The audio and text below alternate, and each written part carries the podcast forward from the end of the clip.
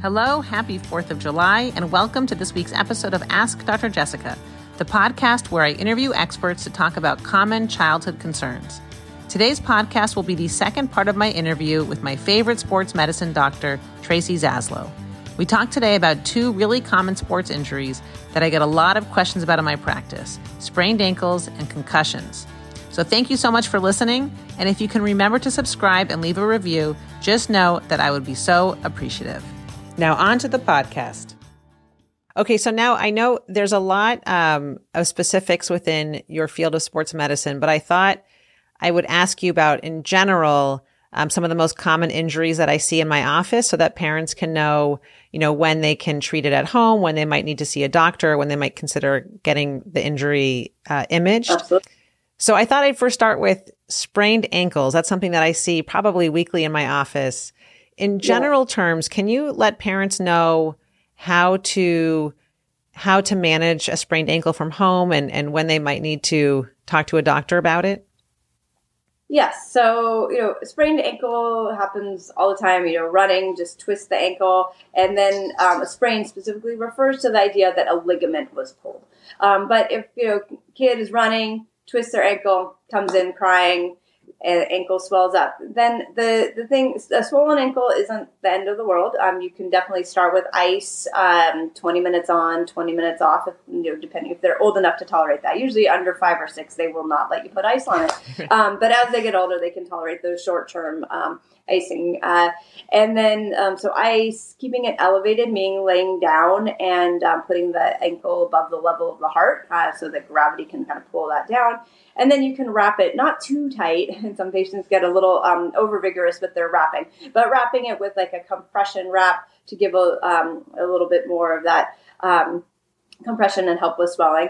Those are kind of your basic at home um, treatments, and you can do Tylenol or um, Motrin, so acetaminophen or the the um, non-steroidal anti-inflammatory, so Motrin, ibuprofen, um, Advil. Um, any of those are fine. I'd lean towards the non-steroidal anti-inflammatory, so ibuprofen in that family, um, because that might help with inflammation as well. But you would just want to be cautious that you don't give ibuprofen and then they say, "Oh, I feel great," and now they're running around on a sore ankle. So if you did give medication, they should just kind of lay low for a little bit till we make sure that they're truly um, feeling better. Um, so then the question comes: So when do you need to go get it checked out? Um, so the big thing would be: Are they able to walk normally? If they can walk normally, um, then um, then they're probably fine to watch at home. Um, if they are walking with a limp or they won't put weight on that ankle, then they should probably be evaluated by a medical provider. Um, that's one of our criteria that we look for to determine whether or not to do an X-ray. So if you're if you're limping or can't bear weight on that um, on the on the foot, then um, then we probably want to check it out and likely we'll look at an X-ray to make sure there's not a break. Um, the one thing with kids is that even though sprained ankles are really, really, really common, um, kids are still more likely to to break, um, to to hurt the bone than they are to hurt the ligament, and um, versus adults that are more likely to hurt a ligament. Uh, so we have a lower threshold to look at an X-ray and make sure that we're not missing something there. So a couple of questions uh, just to touch upon. One is, you know, right after sprained ankle, most kids will limp. So does it is it more of the length of time after they sprain their ankle that you would get an x-ray or want to be evaluated? Yes, that's a good question. I mean, you know, the, the criteria is actually if they're limping at the time of injury or once they come into your office, um, so into our office. Um, but um, you know, I think sure if they twist their ankle, they they limp for a few minutes and then they're up and running without any medications or other significant interventions. Then I think you're you're fine. You're good to go. Um, but if it's going on, you know, hours into days, um, then that's when you'd want to check it out. If it's stopping them from doing their regular activity, um, that would be time to check it out as well. Okay, and and just to also touch upon, um, you mentioned ice. I think that's such a great point about uh, under five, it might not it might not work out so well. I remember I used to always tell parents, you know, advise them to to ice injuries, and then when I had my own kids and they were little, and I tried putting ice on an injury and they wouldn't let me, I thought yes. it's an example of where the advice that's really easy to give but harder to follow. So yeah, yeah, I think yeah, those younger kids they're just not gonna they're gonna be too uncomfortable with it. Um, and even even some of the older kids won't tolerate it. But it's worth a try as a you know worth offering it and see what they'll tolerate. So and specifically, you said to put it on every. Did you say every twenty minutes? Yes. Um, so usually we, we you want at least twenty minute break between icing sessions, and then um, and then not to have it on more than twenty minutes. Um, and in, when you do have it on, having something between the ice and the skin, so like a thin towel or um, you know washcloth, something just so that you're not. Um, you know, I've seen some cases of um, you know frostbite um, or you know skin injury because the ice was on either too long or just too cold against the skin. So um, we want the cold, but we got to get to that happy medium of uh, having the cold without injuring the skin. Okay. And out of curiosity, do you think it really makes a difference? Does ice more work to improve symptoms or does it work to help the ankle feel better, to like to numb the um, pain? So for for ankle injuries, I think it is a combination. I think the ice does bring down the pain level, but it also um, constricts those blood vessels and decreases the swelling that can occur. So um, I think it definitely plays a role there. Um, in other injuries that may not swell so much, um, then it probably is less of a role and maybe more you know pain. Um, but for ankles, it can be really helpful. That's great. And and how long should parents expect to ice the injury for? A day or two? Yeah, it really depends on the severity of the injury, of how long the ice is needed, and so how how much swelling is there. Um, but if, if, there's swelling, um, then the ice can be helpful. So as long as there's swelling, then it's worth trying some ice to bring that swelling down. And then while we're on the subject of ice, something that comes up a lot: parents don't know whether to use ice after injuries and when to when to switch to heating pads and warmth. Do you have any general yeah. advice on that principle?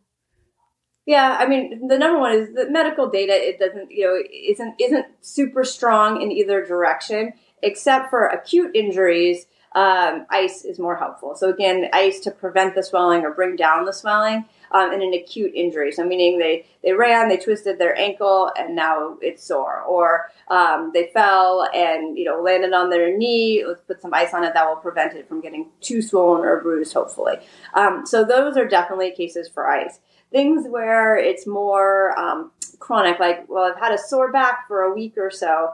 That's where it's much more mixed ice versus heat versus a combination of the two. And that's where I recommend just doing what feels better for you. So, um, so sometimes in those cases, like a sore back would be, you can do ice um, after activity or after injury, and then before, if you're trying to kind of warm it up and feel better, then actually doing some heat can help be helpful. Sometimes people just like to alternate ice and heat, or ice bugs them a lot and heat feels good, or vice versa. And so, for those situations, um, it's really what feels best. But for the acute injury, a fall, a twisting of an ankle, things like that, ice is the best. Okay, so right after an injury, ice maybe for the first day or two, and then aside from that, it's more about what feels good. Exactly. Okay. Now, this is a complicated subject. I know there's a lot of details and a lot of specifics to get into, but I wanted to briefly touch upon concussions. Um, a lot of kids are now back in sports, and I've seen an up an uptick in head injuries. And I just wanted to let parents have a general understanding about concussions. Um, my first question to you is how can parents distinguish between, you know, if, if, their child gets hit on the head, how can they distinguish between a head injury, you know, feeling a headache after just being hit on the head versus an actual concussion? It's tough. Um, so, in the sense that it's a loaded um, question. yes, exactly. I mean, concussion is defined as um, any you know trauma to the head that is associated with headache, dizziness, nausea, and a whole constellation more of symptoms. So, um, by definition, if someone comes in and says to me or tells me as like a over the phone conversation that uh, yes, they got hit in the head and they have a diffuse headache, meaning like it's the whole head. If they have oh, I bumped my forehead and it hurts right here in that one spot, then um, then sure, that probably is just a bump to the head. But if they're if they have a headache, if they have nausea, if they're kind of feeling tired or a little out of it, um, dizziness, you know, any any of the other symptoms, then it gets called a concussion. And so it's pretty low threshold to call it a concussion. Um, and we don't have a ton of tests to, to define it better. It's not like it can be like, okay, well, it sounds like a concussion. Let me do an X-ray, and then we can we can confirm whether it's a concussion or not. It's really once we hear that history, if there's a trauma and then any of the symptoms that go with concussion, then we call it a concussion. Um, and the part with that, I guess, that's challenging is, you know, then it does change what you're going to do for the next, you know, week or so. Uh, in the sense that if it is a concussion, then we don't want the a, new head injury during the recovery period. And so um, that, you know, I, so going back to that, um, so I'll recap here. So, um, so what do you do if your kid gets hit in the head and you're not sure if they have a concussion or not? I think that's the time to call your primary care physician, have the conversation, and then work through whether um, whether we need to take further precautions for a concussion or whether you know what maybe this is just a bump on the head. Um, but I think it's a hard decision um, as a parent to make. But if there are symptoms other than just pain at the spot where they were hit, then we're probably going to lean towards calling it a concussion. I think this is a great you know, this is a great overview because I think what's so tricky is that there really is no specific test to diagnose a concussion. There's no MRI, there's no x-ray, no CT scan where you can visually see or identify a concussion. It really has to do with a constellation of symptoms as you described. Yeah, exactly. And I always like to tell families too um, that sometimes there there'll be a head injury and they will go to an emergency department and um, sometimes a CT scan will be done, and sometimes it won't. Um, it's not done unless the uh, medical staff is really concerned that there's a, a, bleed in the brain or a skull fracture, something more serious. Um, and that's because um, if we can avoid a CT scan, that's great because it's a bunch of x rays to the head. Um, with that said, if there is concern that there's something more going on, then that CT scan is worth every bit of um, exposure, and um, and then sometimes it comes back normal. So when um, when the CT scan is normal, families sometimes come out thinking, "Oh, it's okay. There was no concussion." Um, but the definition of concussion is any sort of head injury with those symptoms. Um, and by definition, the CT scan would be normal because it's more of a functional problem than a structural problem. So meaning the CT scan looks normal, but it's still, you know, things are still not quite working quite right. I also find what's interesting with concussions is that kids will have um, emotional disturbances. They're more sensitive, um, or their personality might seem different. They're they're slower to respond to parents. So those are also symptoms to be on the lookout for. Yes, absolutely. And I think sometimes even it's a little delayed in the sense of what everyone picks up as for the concussion, meaning that maybe they played in a soccer tournament on Sunday, it was a hot day, and so they, you know, there were lots of bumps during the game. There wasn't any one specific one, but you know, end of the game, they've got a headache, they're tired, and everyone's like, "Oh, it was a hot day. They're dehydrated. It was a long day. They're tired," and so no one quite puts it all together just yet. And then they go to school Monday, now they're having some difficulty concentrating, or they take a test that they perform much poor, more poorly than usual. Um, and so in, then in hindsight, we go, well, wait, was there something more that happened? Maybe they're more sensitive at home. They're crying out of out of character, um, and um, and those can all be signs that a concussion had occurred. And in general, I know this is a very complicated topic, and there's a lot to discuss. Um, but what would the recovery in general look like for families? What could they expect? Is, is a child going to stay home um, until the symptoms completely re- completely resolve, or will they anticipate going back to s- school shortly after?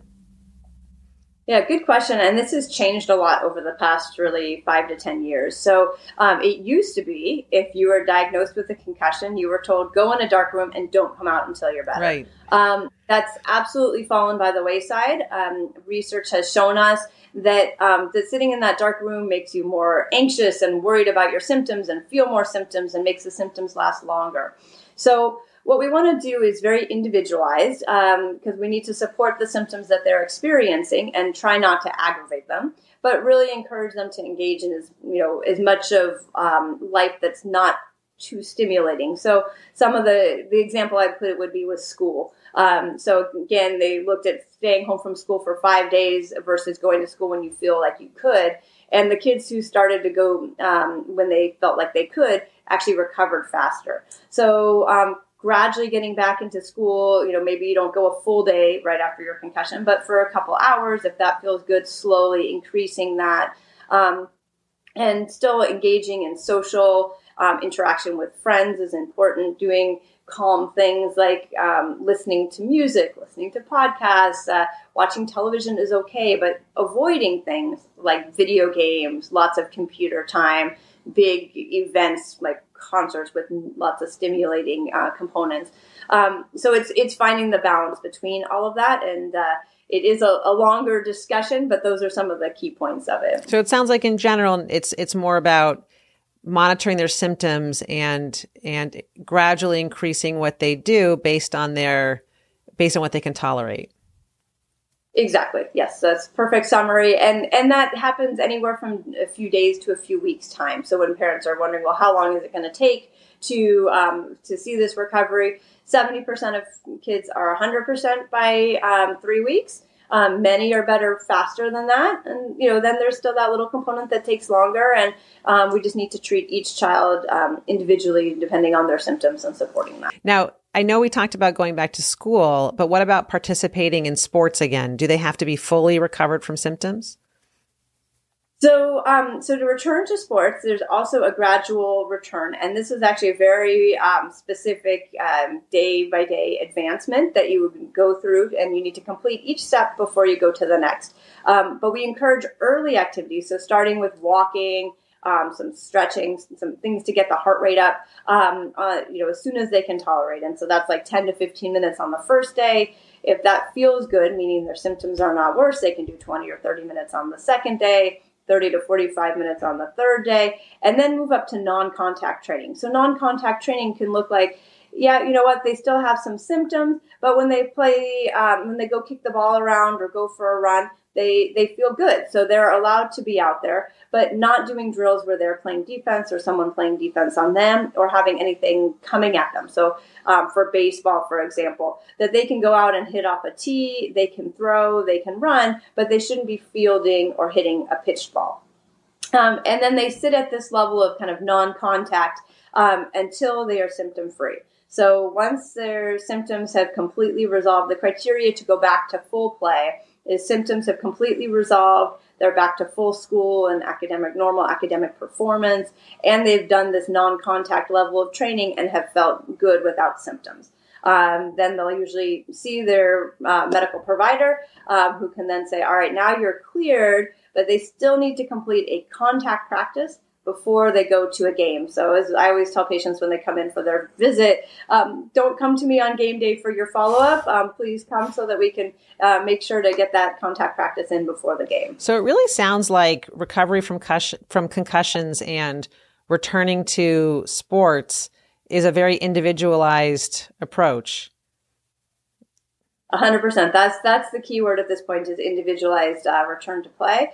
And um, and so like i said some kids do that progression over a seven day period and they're good to go and they're back to their full sport. And and other kids they might you know kind of sit at uh, one of those levels for a few days to weeks or maybe the, you know two or three days um, at each level. And um, they get back there. By definition concussions resolve. You get back to your full um, activity but um, but it just takes different people different amount of time. No, thank you for explaining this. I know I know that this could be a long conversation in and, in and of itself, concussions, um, but it is an area that I.